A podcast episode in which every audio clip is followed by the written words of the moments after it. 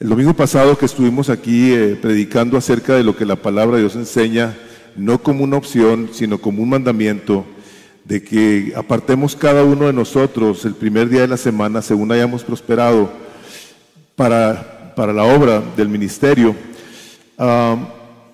tengo, yo, tengo yo tres eh, devocionales que leo diariamente y me llama mucho la atención que acabando yo de predicar de esta situación de los diezmos y ofrendas, me, encontraba yo con una, con una parte de la escritura donde, donde Charles Spurgeon eh, habla acerca de ello, diciendo algo que en un momento dado um, nosotros um, pensamos que pudiera ser una obligación sin, sin, sin consecuencia.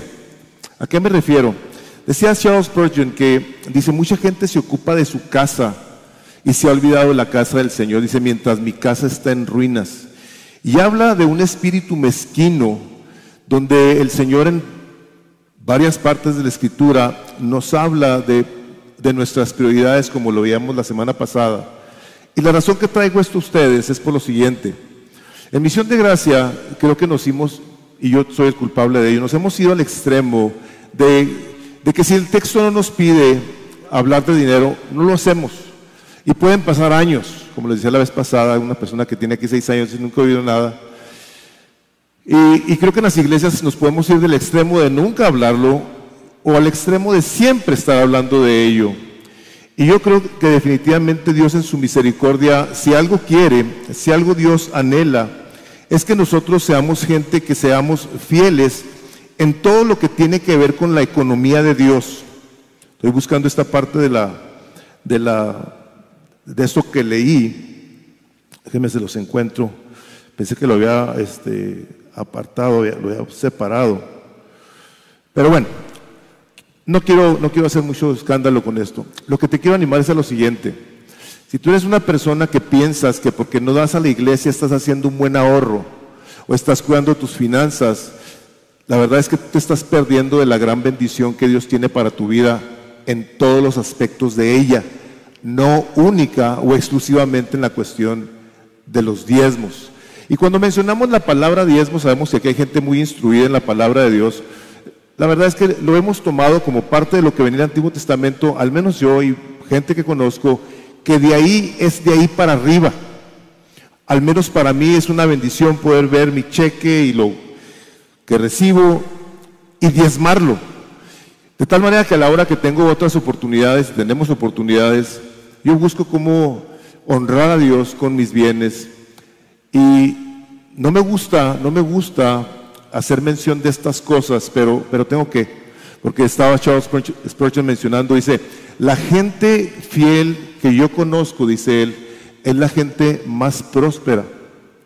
Y aquí hay mucha gente muy fiel, a quien Dios ha bendecido de una manera muy abundante, pero hay mucha gente muy infiel y también hay gente que no da nada. No sé quiénes son, no me interesa, pero a ti sí te debe interesar. Y yo te quiero animar a lo siguiente, que si tú eres una de esas personas que para la casa del Señor no aportas nada, te tengo que animar a lo siguiente, a que consideres en fe, decir, ¿sabes qué? Voy a dar 5 dólares. Nunca he dado, voy a empezar a dar 5 dólares, 10 dólares, yo no sé. Pero que lo empieces a hacer, te voy a decir por qué. Porque es un elemento que tiene que ver todo con la fe. Nosotros honramos a Dios por medio de la fe. Y sin fe es imposible agradarle. Tú da porque es mandamiento. Lo que suceda es gracia de Dios. Te prospere o no te prospere, como pasó con los hombres aquellos que estaban por ser echados al, fuego, que dijo, al Dios al que nosotros servimos nos va a librar de la mano del fuego, y si no, no vamos a servir a tus dioses, le dijeron a este hombre. Así es que yo te quiero animar a que tomes en cuenta eso y que empieces a dar pasos de fe en ese aspecto. Y te lo voy a decir así, no porque misión de gracia lo necesite. Quisiéramos hacer otras cosas, sí. Hay cosas que no podemos hacer, queremos emplear un pastor de tiempo completo, no podemos. Muchas cosas necesitamos hacer, pero gracias a Dios que venimos a apelar a ti en una tranquilidad en la que no estamos obligados a pedirles porque lo necesitemos. Gracias a Dios que todo eso se trata de nosotros para la gloria de Dios. Amén. Pueden los maestros ir saliendo y los niños, y gracias maestros a todos ustedes, a los demás, les pido por favor que se pongan de pie y que abramos nuestras Biblias en el capítulo 16 de Corintios. Ah, que, para el martes, por favor, que traen pasteles chiquitos para las, las, sillas musicales. Por favor, necesitamos que nos echen la mano con eso. Es un juego muy padre. La gente se la pasa muy suave en ese jueguito ahí este, y se ganan pasteles. Ah, si les quiero animar a los que se ganen más de un pastel, que le pasen chance a otros, porque ha habido en ocasiones niños y personas que se ganan tantos pasteles que no sé qué harán con ellos, pero pásenle chance a otros de que también se ganen un pastel. 16 de Primera de Corintios, capítulo 5, el, el versículo 5, y voy a predicar hasta el 12. Dice la palabra de Dios de la siguiente manera: Iré a ustedes cuando haya pasado por Macedonia, pues voy a pasar por Macedonia. Y tal vez me quede con ustedes o aún pase ahí el invierno para que me encaminen a donde haya de ir pues no deseo verlos ahora solo de paso, porque espero permanecer con ustedes por algún tiempo, si el Señor me lo permite. Pero me quedaré en Éfeso hasta Pentecostés, porque se me ha abierto una puerta grande para el servicio eficaz, aunque también hay muchos adversarios. Si llega Timoteo, vean que esté entre ustedes sin temor, pues él hace la obra del Señor lo mismo que yo. Por tanto, nadie lo menosprecie, más bien envíenlo en paz para que venga a mí, porque lo espero con los hermanos. En cuanto a nuestro hermano Apolos, mucho le animé a que fuera a ustedes con los hermanos, pero de ninguna manera tuvo ahora el deseo de ir. Sin embargo, irá cuando tenga oportunidad. Padre, queremos pedir tu bendición en lo que habrá de exponer el día de hoy y que a todos nos des oídos y un corazón deseoso de ser ministrados por tu palabra, por tu Espíritu Santo, para la gloria de Cristo, pues en ese precioso nombre lo pedimos. Amén. Pueden ustedes tomar asiento y déjenme pongo mi timer porque ya ven que me puedo pasar. No sé si, no sé, no sé qué tanto son de esas personas que ponen atención a lo que estamos leyendo. Pero en esta parte de la escritura, Pablo nada más les está diciendo sus planes. Está diciendo que va a ir con ellos, que va a pasar por ahí. Y luego les da unas recomendaciones acerca de Timoteo y les comparte algo acerca de Apolos. Esta es una parte de la escritura donde no hay una enseñanza, una parábola, una profecía, una exhortación, una corrección. Aquí no hay nada de eso. Y por ende lo hace un poquito diferente el que abordemos este texto y podamos extraer de él algo. Pero la verdad de las cosas es que todos ustedes y yo sabemos que la palabra de Dios dice que va a pasar el cielo y la tierra, pero su palabra no pasará jamás. Ni un punto, ni una tilde, ni una coma, nada de lo que ha salido de la boca de Dios va a pasar. Todo va a permanecer por toda la eternidad. El espíritu del hombre o su alma, que es lo mismo, bíblicamente hablando, estamos hablando de una, del uso de dos palabras que se, que se utilizan intercambiablemente, es eterna y la palabra de Dios también. Entonces, todo lo que el Espíritu Santo de Dios ha hecho a los santos hombres que Él escogió para que escribieran esto, todo ello, todo ello nos bendice, nos ministra, nos informa, pero más que todas esas cosas, nos transforma. O sea, la palabra de Dios tiene como propósito transformar el corazón malvado del hombre a la imagen del Señor Jesucristo. Cuando nosotros la abordamos, la leemos, meditamos en ella, estaremos entonces poniéndonos en las manos de Dios, pidiéndole que ministre nuestras almas para que al ver la palabra de Dios nosotros sigamos siendo transformados a su imagen. Entonces, nos acercamos a la palabra de Dios y vemos esta historia de Pablo que les está compartiendo a los corintios y les está platicando de sus planes. Ahora, lógicamente, si no todos, la mayoría de los que estamos aquí tenemos planes, unos a largo plazo, otros a corto plazo y otros de plano no tienen planes. Vivimos la vida, les digo yo a la gente en ocasiones, como si fuéramos partículas en el aire. Conforme va moviéndose la vida, van siendo movidas las personas sin necesariamente tener un deseo por llegar a un lugar, por hacer algo que sea trascendental en un momento dado. Entonces Pablo, Pablo aquí les está compartiendo de sus planes, en los cuales lógicamente, como acabamos de leer, dice de una manera muy clara, si el Señor lo permite, decimos si el Señor quiere.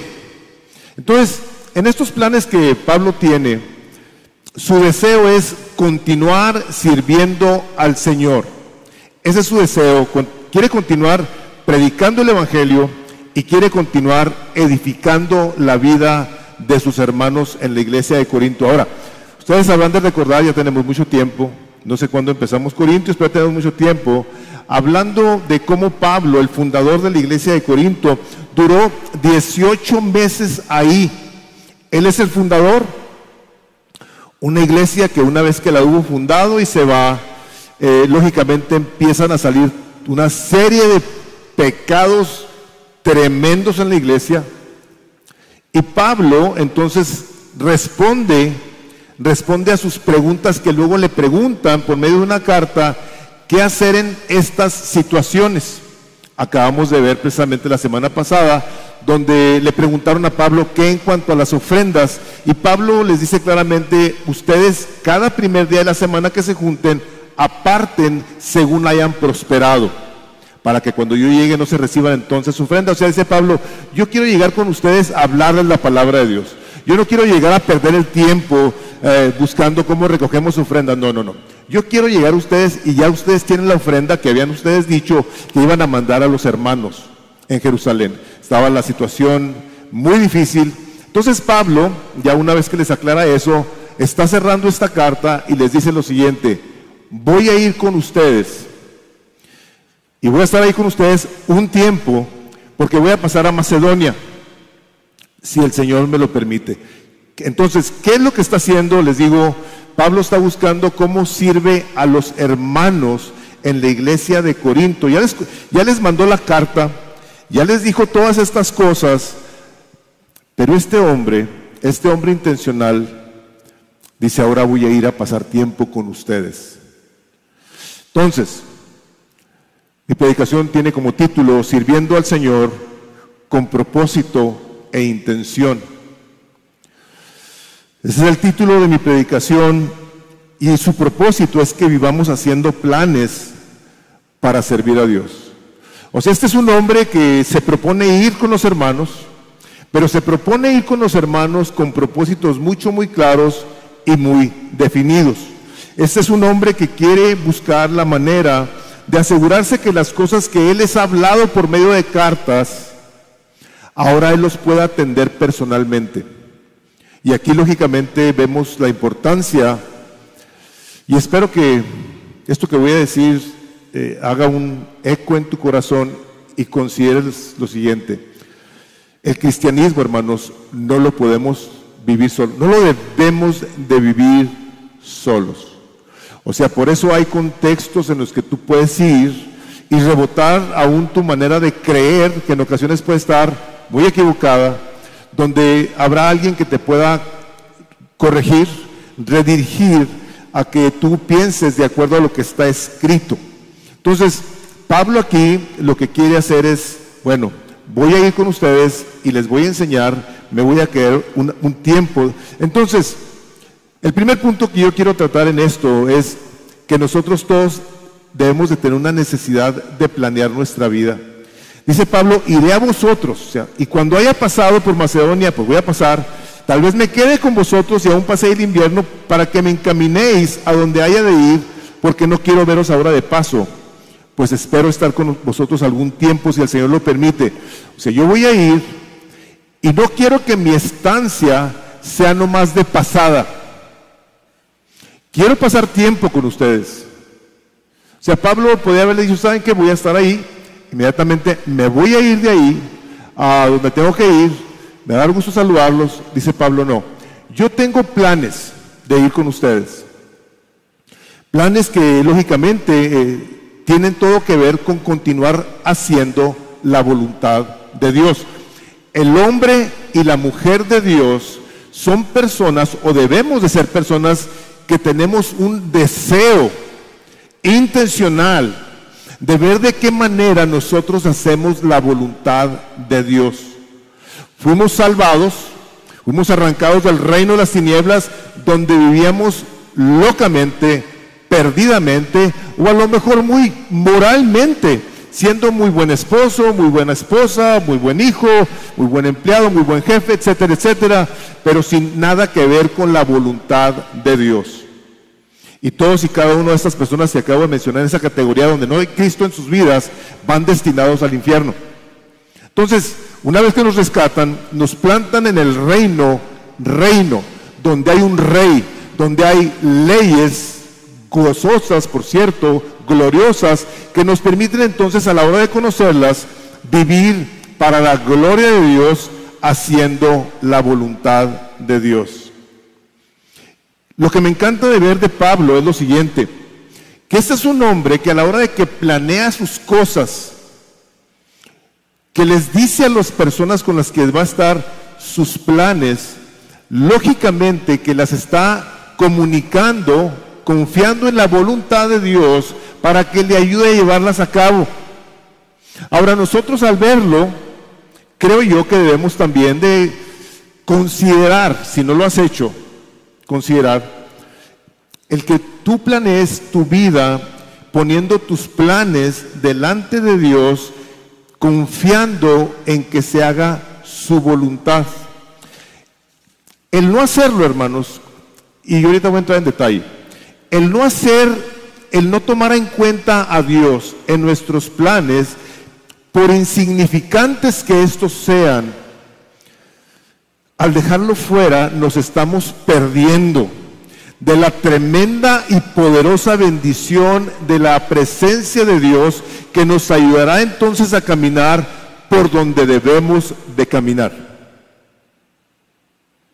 Las cosas buenas de la vida, el ministerio, los matrimonios, la escolaridad, el trabajo, pongámosle nombre, los buenos matrimonios y todo lo que acabo de mencionar, no suceden nomás porque sí. La gente que contrae matrimonio, para tener un buen matrimonio, tiene que pensar, de acuerdo a lo que está escrito, cómo le va a hacer para llegar al final de su vida glorificando a Dios con toda su actitud en su relación matrimonial. La buena paternidad no sucede esperando que los niños que, nacen, o sea, como ahorita la bebita, esperemos que sean muy piadosos de chiquitos que van a ser buenos jóvenes, dice la palabra de Dios, que la vara de la corrección alejará la rebelión de sus corazones, lo cual quiere decir que hay que corregir. Por eso dice, cuando tengas una criatura chiquita, el que temprano lo corriges porque lo ama, y el que no quiere ver a su hijo crecer en los caminos de Dios, no le dice nada, lo mima, lo deja que crezca como si nada, y dice la palabra de Dios que el hijo mimado es vergüenza de sus padres. Todo lo que nosotros queremos, sea un negocio, hermanos, los negocios requieren de mucha planeación, de mucha diligencia, de mucho sacrificio. O sea, un buen negocio requiere que tú te metas y planees. Igual, tú eres un estudiante el día de hoy, tú quieres que te vaya bien en tus exámenes, y esto yo no puedo decir con integridad porque yo fui bien terrible para los estudios. No puedo. Pero un buen estudiante tiene que estudiar. Tiene que meterle los kilos. ¿Quieres que te vaya bien en la escuela? Métele los kilos. Hay gente que por la gracia de Dios son bien inteligentes, o sea, no tienen que estudiar mucho. A mí no me pasó eso. Y ni aún así hice lo que tenía que hacer, estudiaba, pero no como debía. Pero a, lo que voy es, las cosas buenas de la vida toman lugar como resultado de decirle a Dios, Señor, yo voy a ir a Macedonia y me voy a quedar con mis hermanos, si tú quieres. Yo me voy a casar o yo voy a tener hijos o yo voy a tener un negocio, si tú quieres. Pero antes de llegar al punto de si tú quieres, es, Señor, yo te quiero invitar a mi vida a que vengas a ayudarme a ser una persona que te tome en cuenta de entrada para ver si me caso, si estudio, si tengo un negocio, haga lo que haga. Yo te quiero invitar a que tú me ayudes a que mi vida completa sea una que piense con planes de cómo te sirvo. Y cómo te sirvo es cómo sirvo a tu pueblo. ¿Cómo invierto mi vida en tu iglesia? ¿Cómo invierto la vida en ti, Señor Jesucristo? Yo sé, yo sé que pudiera sonar para cualquiera de ustedes todo esto que estoy diciendo mucho, muy exagerado. Cantamos una canción hace rato que dice, solo vivo para ti. Si aquí hiciésemos una encuesta, en la que de una manera genuina estuviéramos nosotros preguntando, ¿es cierto que solo vives para Él? ¿Qué responderíamos? ¿Qué responderíamos? Mi vida, Señor, mis planes, yo los pongo siempre en tus manos. Tú eres el primero que yo considero para ver si lo que voy a hacer te agrada o es tu voluntad. ¿Cómo responderíamos? ¿Cuál sería la, la respuesta que habríamos de darle a Dios? Y esto es precisamente lo que Pablo está comunicándonos con su manera de vivir. O sea, Pablo en un momento dado dice, imítenme a mí, así como yo a Cristo. O sea, este hombre, total integridad de, de decir, ¿saben qué? Yo busco cómo hago la voluntad de Dios siempre. Por eso dijo, para mí el vivir es Cristo. Por eso lo dijo. Entonces, vemos nosotros en la escritura, como nos encontramos ahí en Mateo 7, en sus notas, por eso dice, no todo el que me dice Señor, Señor entrará en los cielos, sino el que hace la voluntad de mi Padre que está en los cielos. O sea, y, sabes que la cosa que me llama la atención es que en ocasiones tú y yo lo oramos. Tú y yo en ocasiones decimos, Padre nuestro, venga tu reino y hágase tu voluntad. ¿Cierto? Pero a la hora que se presentan situaciones en la vida independientemente de las que sean, miren, ojalá y pueda comunicar correctamente lo siguiente, independientemente de lo que sea, invita a Dios, tómalo en cuenta. Pastor, en cosas triviales, te tengo que decir, en las más triviales, en las más triviales. Que puedas tú continuar viendo la gracia de Dios en momentos en los que dices tú, mira, pasó esta situación y le doy gracias a Dios porque me permitió ver esto, me permitió hacer esto. Todos nosotros, a la hora de que vemos a un hombre como este hombre, podemos decir, hijo Señor, me gustaría ser como él. Digo, nosotros no vamos a ir a Macedonia, ni vamos a ir a, China. O sea, estamos hablando de la vida práctica diaria, en la que nosotros podemos vivir nuestro día, cada día, para la gloria de Dios. Yo en ocasiones me encuentro personas que quieren hacer la voluntad de Dios y de repente traen unos planes eh, estratosféricos y una de las cosas que me gusta hacer es buscar cómo ubico a las personas en aquello que el Señor Jesucristo dijo, bástale a cada día su propio mal. Mañana, hermano y hermana, nosotros no sabemos si vamos a estar aquí. Por eso cuando la gente vive con ansiedad, que vive con temor, que vive con miedos y desesperación, están pensando allá, allá, allá, y se pasan pensando qué va a pasar, cómo está la cosa. Espérate, espérate, espérate. El día de hoy, tú y yo, si algo queremos, es vivirlo para la gloria de Dios. Y te tengo que decir lo siguiente, cuando, cuando nosotros invitamos a Dios, la persona más interesada en que te vaya bien es Él. Esa es la cosa más gloriosa de todo. Que a la hora de que nosotros no lo estamos tomando en cuenta, y les voy a decir lo siguiente porque así es, podemos, podemos en el ámbito financiero ser muy exitosos. No hagas una ecuación de la siguiente manera. Tu éxito financiero no necesariamente quiere decir que tú estás haciendo la voluntad de Dios. ¿Por qué? Porque tú puedes ser un cristiano muy exitoso, muy productivo, pero que si no te pones al tiro, tu Dios puede ser Benjamin Franklin. Me acuerdo de un hombre muy próspero, pero próspero, estamos hablando muy, muy, muy próspero. Y me acuerdo que una vez, este, no es de aquí esta iglesia para que no estén pensando quién.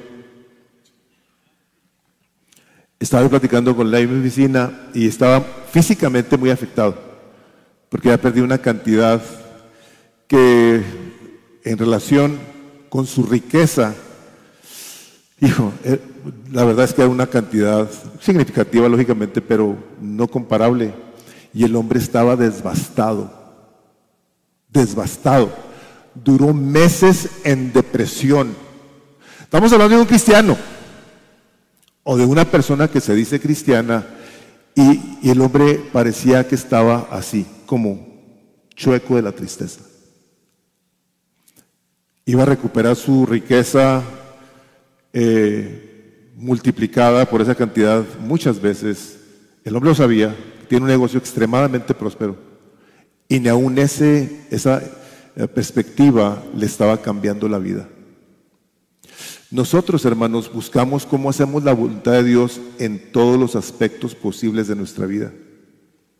Y habremos de ver mucha bendición en su debido momento, tal vez como nosotros no lo imaginamos, y habremos de toparnos también con situaciones de dificultad en su debido momento, las cuales van a ser utilizadas por el Espíritu de Dios para ayudarnos a continuar confiando y dependiendo de Él.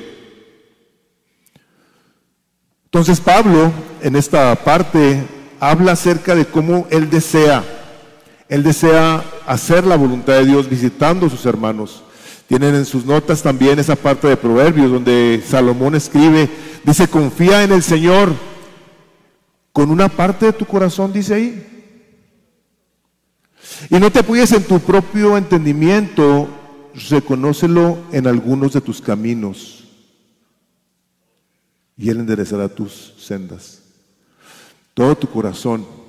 Hermanos, algunos de ustedes podrán pensar, a ver, a ver, pastor, explícame cómo le hago para confiar en Dios con todo mi corazón. Déjame, te tengo que decir esto, es un proceso. Es un proceso que tú y yo tenemos que aprender a vivir. En el que venimos y le decimos, Señor, mira, esto es lo que yo quiero hacer y vengo a poner estos planes en tus manos y voy a confiar en que tú me habrás de, de decir por dónde. A ver, nos vamos a esperar a que una vez que pongamos nuestros planes en las manos de Dios, a que el Espíritu Santo en un momento dado por alguna parte de la Escritura nos hable y nos diga, sí, tú tienes que hacer ese negocio. No, no, no, no, no. Lo invitamos a nuestros planes, los ponemos en sus manos, decimos, Señor, mira, este es mi deseo, esto es lo que yo quiero hacer, lo quiero hacer para tu gloria y necesito sabiduría de ti. Lo voy a poner en tus manos, Señor, y voy a caminarlo. No me voy a quedar sentado esperando a que llegue la voluntad de Dios del cielo y me levante y me lleve a hacer aquello. No. Dice, reconócelo en todos tus caminos. Vas caminando. Y Él va a enderezar tus veredas. Caminamos y si a la hora de que estamos viendo nosotros esa intervención de Dios en la que no vemos prosperidad o que vemos puertas cerradas, tenemos que reconsiderar y decir, Señor, ¿eres tú? Porque no todas las puertas que se cierran quiere decir que Dios no quiere que caminemos por ello. Al igual que como no quiere decir que todas las puertas que parece que se abren, las tenemos que pasar. ¿Qué implica esto? Lo que implica es el hecho de que nosotros tenemos que aprender a ser sabios en nuestra manera de vivir. Y una de las cosas que tengo que traerles es lo siguiente. Independientemente de lo que tú hagas, te cases, estudies, trabajes, hagas lo que quieras, siempre, siempre ten en mente esto, que lo que quieras hacer, busques cómo hacerlo para que Dios reciba gloria. Que tú puedas ser un medio de gracia para el cual fuiste puesto como varón en tu casa, para tu familia. Que habrás de ser tú el que traiga bendición a tu esposa primeramente y a tus hijos y a los miembros de tu familia en su debido momento. Que tu plan en un momento dado incluya el que te pueda dar libertad de ser una persona que le dedique más tiempo a su Señor, a su iglesia. Esto que les voy a decir es una cosa terrible, pero es una cosa cierta y la he visto muchas veces. Cuando vemos personas pasando por situaciones de dificultad económica y o física y relacional también, entre varias más bien, los vemos clamando a Dios, buscando consejo, necesitando ayuda, se resuelven los problemas, hermanos, en ocasiones no los volvemos a ver. Estamos hablando de gente creyente que tiene un entendimiento correcto de ser miembro de una iglesia. Una iglesia en la que el Espíritu de Dios los ha agregado para hacer bendición en la vida de los demás. Entonces, nosotros buscamos cómo reconocemos al Señor en todo lo que nos proponemos hacer sabiendo que aunque nosotros hagamos estas cosas, como dice Pablo en la segunda parte de mi predicación, que hacer la voluntad de Dios conlleva dificultades. Dice Pablo ahí en el versículo 8, dice, pero me quedaré en Éfeso hasta Pentecostés. O sea, quería pasar un tiempo de profundidad con ellos. Dice, porque se me ha abierto una puerta grande para el servicio eficaz, o sea, poderoso. Y hay muchos adversarios aunque muchos se me oponen. Hay mucha dificultad, hay gente, hay gente difícil. Hay gente difícil. Ah, Pablo, pues sabes que estás hablando de los, de los enemigos de la cruz. No, dice Pablo, yo tengo problemas adentro de la iglesia y fuera de ella. Una de las cosas que nosotros tenemos que tener siempre en mente es que a la hora de que nos proponemos responder en obediencia a la palabra de Dios, y, si nos tenemos que proponer, ¿ok? Si tenemos que tomar una decisión, cuando el Señor Jesucristo invita a que le sigan, tú tienes que responder, yo lo voy a seguir. Voy a ser un siervo de Él, voy a ser un seguidor de Él. O sea, el hacer la voluntad de Dios no, no es sin dificultades. ¿Por qué? Porque todo el mundo, estoy hablando del mundo que vivimos el día de hoy, viene en contra de la voluntad de Dios. Y tan en contra viene que en un momento dado nosotros nos encontramos dentro de la iglesia personas cuyos, cuyas mentes ya están afectadas por el mundo. Estamos viendo cómo el liberalismo eh, cuestiona el por qué no hay mujeres pastoras y o por qué no se llevan a cabo uniones, y digo uniones porque no son matrimonios de dos hombres o dos mujeres, ¿Por qué no lo hacemos si otras iglesias lo están haciendo? Bueno, porque el Señor claramente lo dice. Él lo dice. No hagas estas cosas. Entonces, adentro de la iglesia en ocasiones nos topamos con personas que dicen, oye, espérate, tú estás mal. Y esto es lo que tiene que hacer, y esto es lo que tiene que hacer. Espérate, espérate, espérate. Nosotros lo que tenemos que hacer es lo que está escrito. O sea, nosotros no podemos venir a ponernos en contra de lo que está escrito. La palabra de Dios, dice, este, viva y eficaz, y esta palabra es la que norma y guía nuestra conducta. No para que seamos buenos, hermanos, escúchenme esto. No es para que seamos gente buena. No, Dios no nos llamó a ser gente buena, nos llamó a ser gente santa. Primera Pedro 1.16 dice, sed pues santos, o sea, apartados del mundo para vivir para la gloria de Dios y nos habremos de topar con muchas, con muchas dificultades. Es lo que, es lo que nos vamos a, a topar en la vida.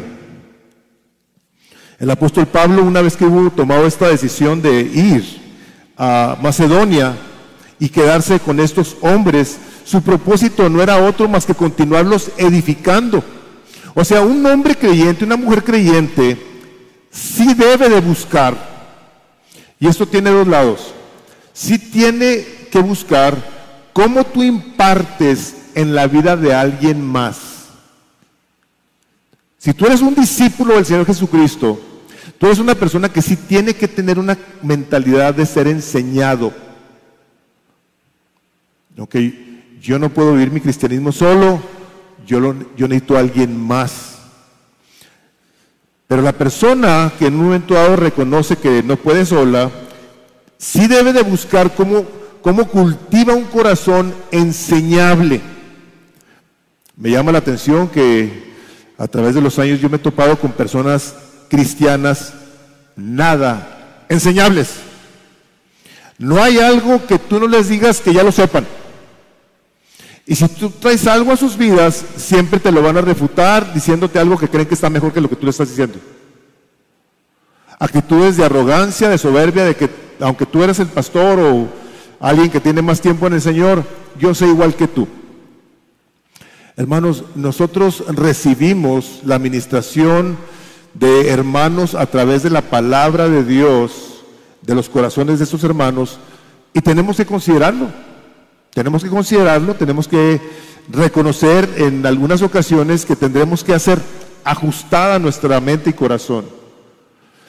No para dejar de ser, como dice aquí Pablo, algunos se me oponen, sino para crecer en nuestro amor por la palabra de Dios, por los planes de Dios. El Señor Jesucristo, el Señor Jesucristo fue enviado por Dios hacer la voluntad de Dios. Les voy a preguntar algo. ¿Le fue bien al Señor Jesucristo aquí en su ministerio terrenal?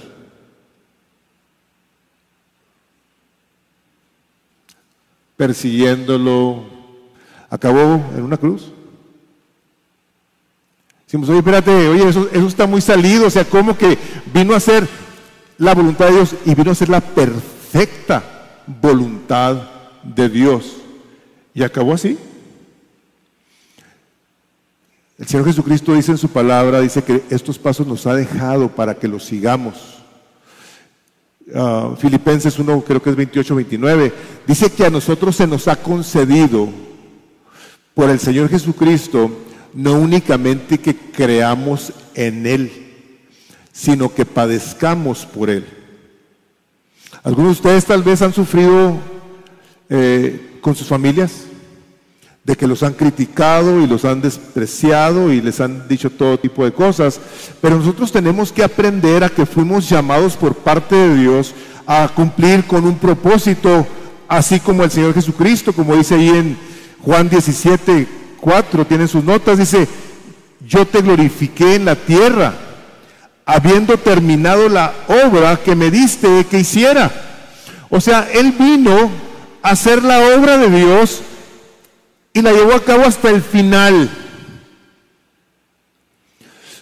Cuando, cuando nosotros en un momento dado no traemos un plan, el cual está sujeto a la voluntad de Dios, sabiendo que ese plan será bendecido por Dios cuando confiamos en Él, de llegar hasta el final, nos habremos de topar con situaciones difíciles. Eso es parte de la vida. El Señor Jesucristo dijo, en el mundo tendréis aflicción. Y muchas personas cuando vienen a la fe, en un momento dado lo que piensan es, ya me voy bien. Sí, pues te va a ir muy bien. Si tú respondes renunciando a tus pecados, arrepintiéndote de ellos, entregándole tu vida a Cristo, ya como dice ahí en Corintios que leemos, somos más que vencedores. Sí, somos más que vencedores. Pero la cosa está en que un vencedor se tiene que encontrar con luchas para ser vencedor. Capítulo 6 de Efesios que nos dice, porque no tenemos lucha contra carne y sangre, sino contra principados y potestades, los gobernadores de las tinieblas. O sea, el creyente tiene luchas a la hora de hacer la voluntad, hermanos, nosotros tenemos que hacer de una manera de pensar tal que nos debe de llevar a decir, Señor Jesucristo, yo te necesito, necesito tu poder en la persona del Espíritu Santo para que estas situaciones difíciles de la vida yo las pueda vivir sabiendo que tú estás ahí. Porque estoy obedeciéndote, estoy haciendo tu voluntad en todas estas cosas. El apóstol Pablo, cuando les escribe en su segunda carta, queremos saber después, vean lo que dice y abran sus Biblias en 2 de Corintios 1, por favor, para que veamos las cosas por las cuales un hombre de Dios, en ocasiones, lógicamente no nos comparamos con él, pero pudiéramos llegar a pasar. Segunda de Corintios 1, versículo 6.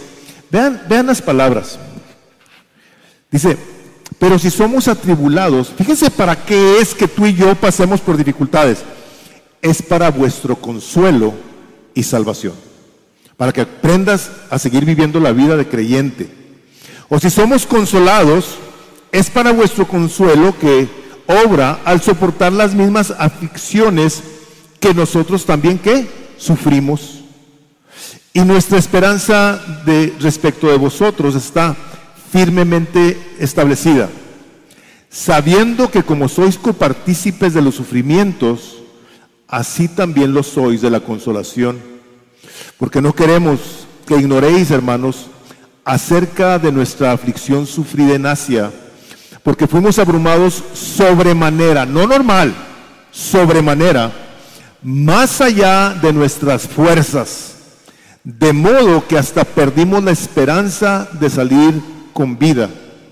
De hecho, dentro de nosotros mismos ya teníamos la sentencia de muerte, ya sabíamos que nos íbamos a morir. A fin de que no confiáramos en nosotros mismos, sino en Dios que resucita a los muertos, el cual nos libró de tan gran peligro de muerte y nos librará y en quien hemos puesto nuestra esperanza de que Él aún nos habrá de librar, cooperando también vosotros, los hermanos, con nosotros, con la oración, para que por muchas personas sean dadas gracias a favor nuestro por el don que nos ha sido impartido por medio de las oraciones de muchos. Se fijan, si vamos a sufrir, es para ser consolados. Si vamos a batallar, es para que aprendamos a recibir consuelo de Dios. Si hemos de pasar por problemas en los que vemos que la vida se va a acabar, el Señor lo estará permitiendo para que aprendamos a no confiar en nosotros. Ahora cuando empezó la pandemia, en varias veces hablamos de, varias ocasiones hablamos o mencionamos cómo, cómo teníamos tantos planes. Llega esta pandemia y vemos lo que sucede, y espero yo, y aprendimos entonces a hacer una pausa y decir, si Dios quiere. Predicamos aparte de Santiago. Si Dios quiere. Ahora, ¿qué quiere? Bueno, lo que quiere es que hagamos su voluntad. Pero tenemos que tener siempre en mente que nosotros vamos a tener situaciones en las que a la hora de que pongamos nuestras, nuestros planes en las manos de Dios, y no sucedan los planes que nosotros le presentamos a Dios, nos vayamos a enojar con Dios. Alguien que está bien instruido, que le pone atención a la palabra de Dios cuando se acerca a ella, su mente estará siendo renovada de tal manera que va a poder decir, Señor, yo te quiero dar gracias porque fuiste tú el que me pusiste un alto en esta situación. Vas a poder decir una cosa de esas así. Ahora, ¿dónde nos sabremos encontrar dificultades? Bueno, comúnmente, comúnmente nos podemos encontrar en la casa, dice su recuadro que sigue, ese de Mateo 10, dice el Señor Jesucristo, dice, no penséis que vine a traer paz a la tierra. Dice, no, no vine a traer paz, sino espada. Dice, porque vine a poner al hombre contra su padre, a la hija contra su madre, y a la nuera contra su suegra, y los, los enemigos del hombre serán los de su misma casa. ¿Cómo? Pues sí, o sea, muchas personas en tu familia, a la hora de que tú reconoces a Jesucristo como tu Señor y Salvador, se van a burlar de ti, te van a despreciar. Conozco mucha gente que su familia les ha dejado de hablar. Compartí hace unos días el testimonio de un hombre a quien en un sueño el Espíritu, el Señor Jesucristo se apareció a este hombre allá en Irán. Su vida fue transformada al grado de que su esposa musulmana dijo algo le pasó a este hombre. Y le empezó a cuestionar, ¿qué onda contigo? ¿Qué onda contigo? Y un día, esta mujer lo vio tan cambiado que le dijo, te hiciste cristiano, ¿verdad? Y el hombre se quedó callado. Salió corriendo, fue a hablarle a su papá y a sus hermanos, a, a que lo golpearan. Lo golpearon, lo despreciaron, lo iban a matar. Este hombre, por la gracia de Dios, logró salir de ahí a otro país donde hay un grupo de hombres que han tenido, y mujeres que han tenido experiencias como esas y se perdí todo por el Señor Jesucristo. Y ahorita este hombre se dedica a ayudar a hombres que han tenido esas experiencias y a predicar el Evangelio. Este Evangelio que le costó al Señor Jesucristo absolutamente todo y que a nosotros nos habrá en un momento dado de costar también muchas cosas. No digo todo, aunque debe ser todo, toda nuestra vida, pero no habremos de pasar necesariamente por situaciones tan drásticas y quién sabe, y que si un día llegásemos a pasar por medio de ellas, sepamos que el Señor las ha permitido para su gloria. ¿Qué tan importante es esto para Dios? Muy importante. Dice Hebreos 6:10, porque Dios no es injusto como para olvidarse de vuestra obra y del amor que habéis tenido hacia su nombre, dice sus notas, habiendo servido y sirviendo aún a los santos.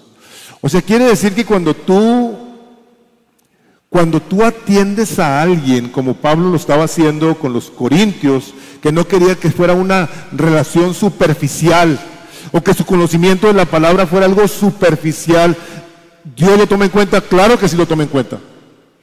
Él se va él se fija el día de hoy en cualquier cosa que tú haces para su gloria.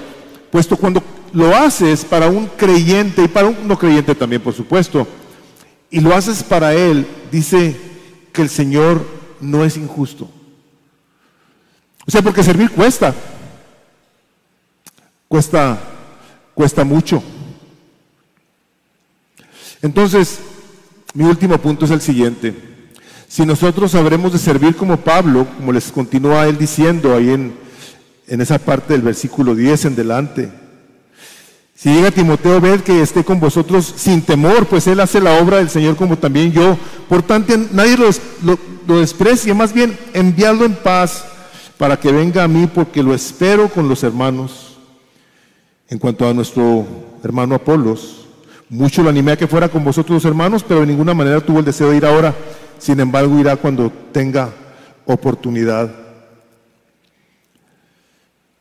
Timoteo, un hombre joven, al que les dice a los hermanos en Corinto, les dice, ¿saben qué? Trátenlo bien. Trátenlo bien porque él es un siervo de Dios. No dice aquí, pero sabemos que Timoteo era un hombre joven. Dice, trátenlo bien para que esté en paz. Y le habla a la iglesia a la cual se dirige como la familia de Dios. Es la familia que en un momento dado debe de ver los unos por los otros, como decíamos ahorita en 2 Corintios 1, orando unos por otros, viendo el bien de los unos y los otros. O sea, la familia, la familia de sangre, que en algún momento dado no va a compartir con nosotros nuestra fe, que es entendible, el Señor Jesucristo ahí claramente lo dice, pero, pero la familia de la fe, esta familia que para muchas personas ha llegado a ser la gente más importante en sus vidas, debe de ser importante para todos. Es la familia donde nosotros sabremos de apoyar a que la obra de Dios se continúe haciendo. Habrá ocasiones como lo que sucedió con Apolos. O sea, Apolos, algunos de ellos al principio de la carta, recordarán ustedes que unos decían, yo soy de Apolos, porque era un extraordinario predicador. Les encantaba. Y otros, no, yo soy de Pablo. Y otros, no, yo soy de Pedro. Y los arrogantes decían, yo soy de Cristo. Ay, me disculpas. Dice, este Apolos, que tan buen predicador es, dice, en esta ocasión, pues no vino. Pero Pablo no se pone a decir, que entre Apolos tan salido. Qué mala onda que no quiso. No, no, no. ¿Sabes qué? Ahorita no pudo. Ahorita mi hermano no puede hacer esto, pero tendrá la oportunidad un día de hacerlo. Y en ocasiones pasamos por situaciones iguales, pero no debemos de dejar de tener esa mentalidad de decir, Señor, aunque esta oportunidad no, la voy a tener, la voy a buscar después. A mí hace poquito me invitaron a Costa Rica. Dije, vamos a Costa Rica, vamos a la iglesia y todo ese tipo de cosas. Eh, y hijo, sabía que iba a estar pesado para mí, estaba recién operado. Y dije, voy a tener que cargar el beliz, voy a tener que andar subiendo escaleras, voy a tener que andar... dije, ¿sabes qué? En esta ocasión no te voy a poder acompañar, pero la próxima vez sí. O sea, veces que podemos hacer cosas para el Señor, hay veces que no podemos. Y está bien. Bendecimos a los hermanos y le damos gracias a Dios por ellos. Estamos nosotros plenamente convencidos de que, de que Dios no es injusto. Y sabe que hay ocasiones en las que podemos. Y yo te quiero animar a lo siguiente. A que cuando tú tengas la oportunidad de servir a Dios, por ejemplo ahora, que tenemos este martes, que algunas personas nos han llegado a decir, no, es que lo que están ustedes haciendo es que están encubriendo, que festejan Halloween ahí en la iglesia con un festival de... No, no, no. no, no. Toda la manera de pensar. Dice la palabra de Dios que para el limpio de mente todas las cosas son limpias. Y para el que no, todas las cosas son malas. Si nosotros estamos buscando una manera de que como familia cuidemos a tus hijos, a que vengan a pasar un rato bien agradable y a los adultos también, velo como esa oportunidad, trae dulces, vente, no te vengas disfrazado y menos de personajes extraños, no, no vengas disfrazado. No queremos que vengan disfrazados. Pero ven y ven con una buena actitud, sé bendición, saluda. Estos son contextos que el Espíritu de Dios nos da para podernos ver fuera de este contexto que en ocasiones todo no acabo de durar y ya está en la mitad afuera. O sea, busca cómo saludas a alguien, Conoce a alguien. Es un buen tiempo. Es un buen tiempo ese, ese tipo de tiempos.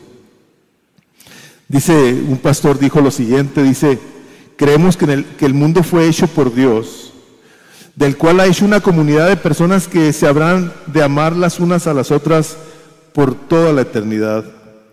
Fuimos creados para darnos mutuamente los unos a los otros.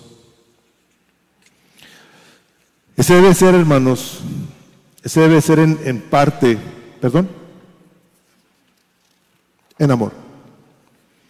Esa debe ser en parte, en gran parte, nuestra manera de pensar. O sea, yo fui rescatado por Dios para plantarme en su iglesia, a la cual yo debo buscar cómo la edifico. Y con el mundo que no conoce a Cristo, cómo se lo comparto, cómo se lo predico.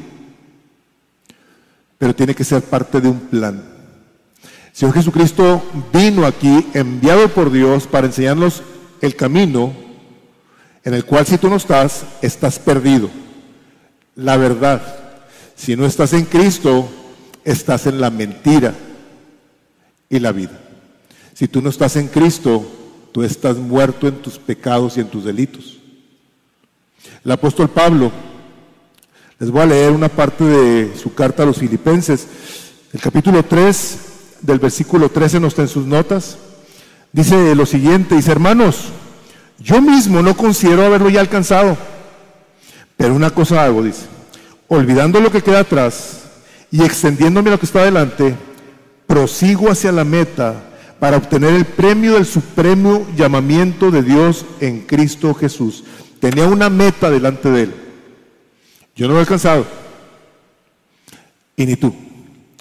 Pero sí debemos seguir caminando hacia la persona de Jesucristo para conocerlo para conocer el poder de su resurrección que lo levantó de los muertos el Padre, para que habite en nosotros y podamos por ese poder, esa, esa presencia del Espíritu Santo que nos empodera para poder hacer la voluntad de Dios, caminando hacia enfrente, dice Hebreos 12, que corramos con paciencia la carrera que tenemos por delante, con los ojos puestos en Cristo Jesús no sé cuántos de aquí correrán o hagan algún tipo de ejercicio. El ejercicio demanda sacrificio. Una carrera que tienes que correr, hay que correrla hasta el final de tu vida. Esa es la mentalidad que debe de haber en cada uno de nosotros, Señor. Yo quiero llegar hasta el día último viendo de qué manera yo te sirvo. Yo te doy gloria. Yo sirvo a mis hermanos. Vemos a través de la historia estos grandes hombres como Abraham, que Dios le habló y le dijo, ven. Abraham no tenía idea a dónde iba. Y salió y esa obediencia de seguirlo y de entregar a su único hijo, el Señor le dijo, por cuanto esto has hecho, en ti serán benditas las naciones de la tierra. O sea, Dios a través de ese hombre ha bendecido al mundo entero. O un Moisés que en su debido momento el Señor le dice, ve y preséntate delante del faraón. Señor, yo soy tartamudo. Yo te hice la boca y yo voy a hablar por ti. Va este hombre atemorizado ante una tremenda autoridad a decirle, deja, dice el Señor, deje a mi pueblo para que me sirva. Y se le vino, ahora sí como un libro que escribió un autor que quiero mucho, que admiro mucho, se soltó el infierno.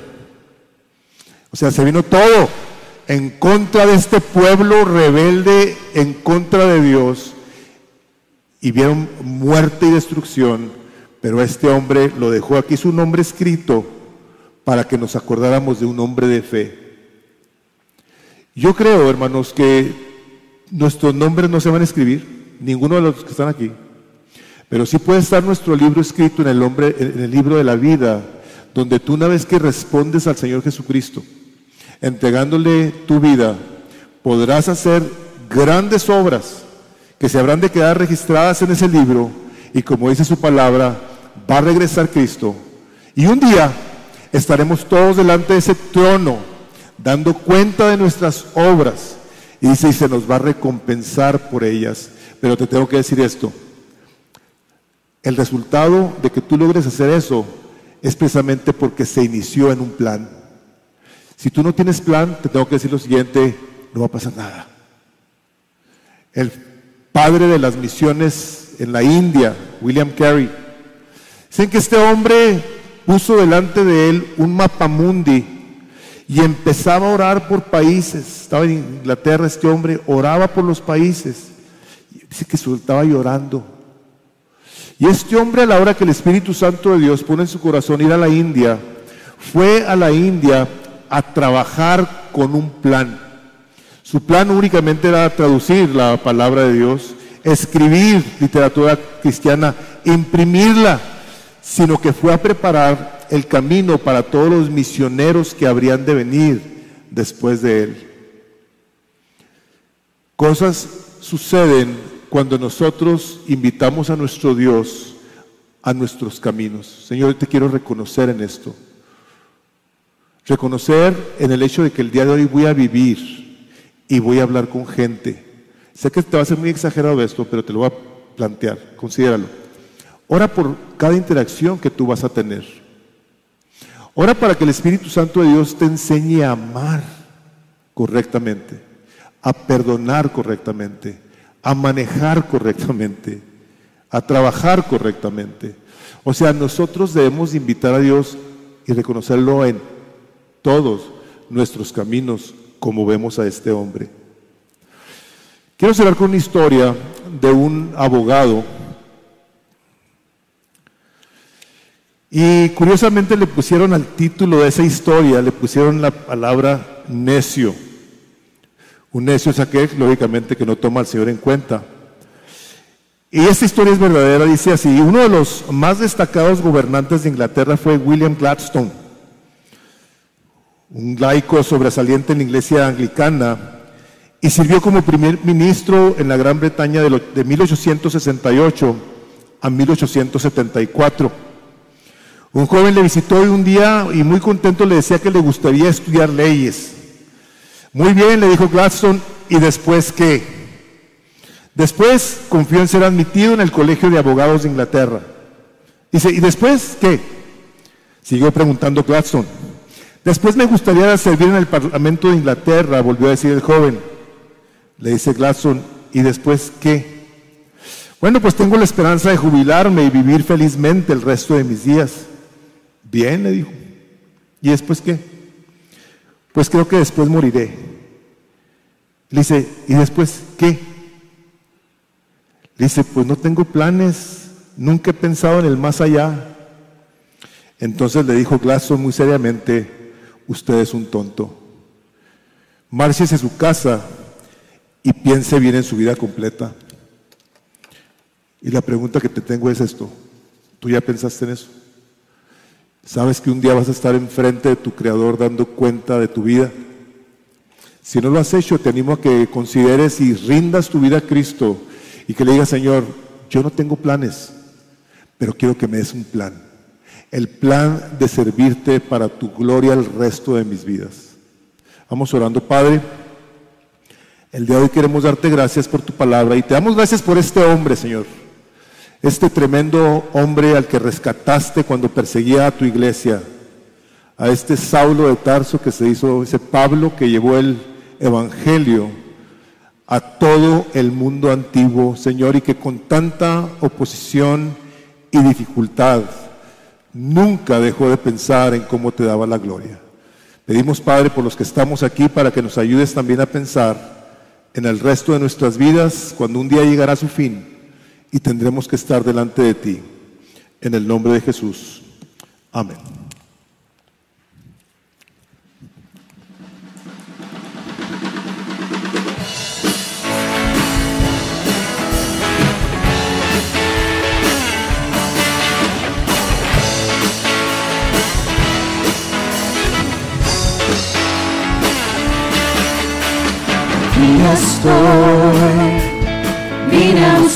Aquí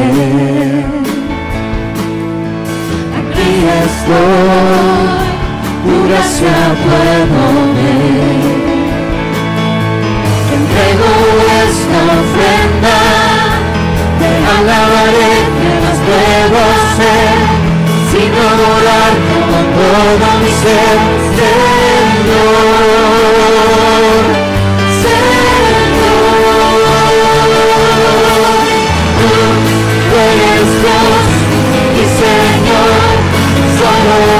Vivo para y de todo eres con mi vida.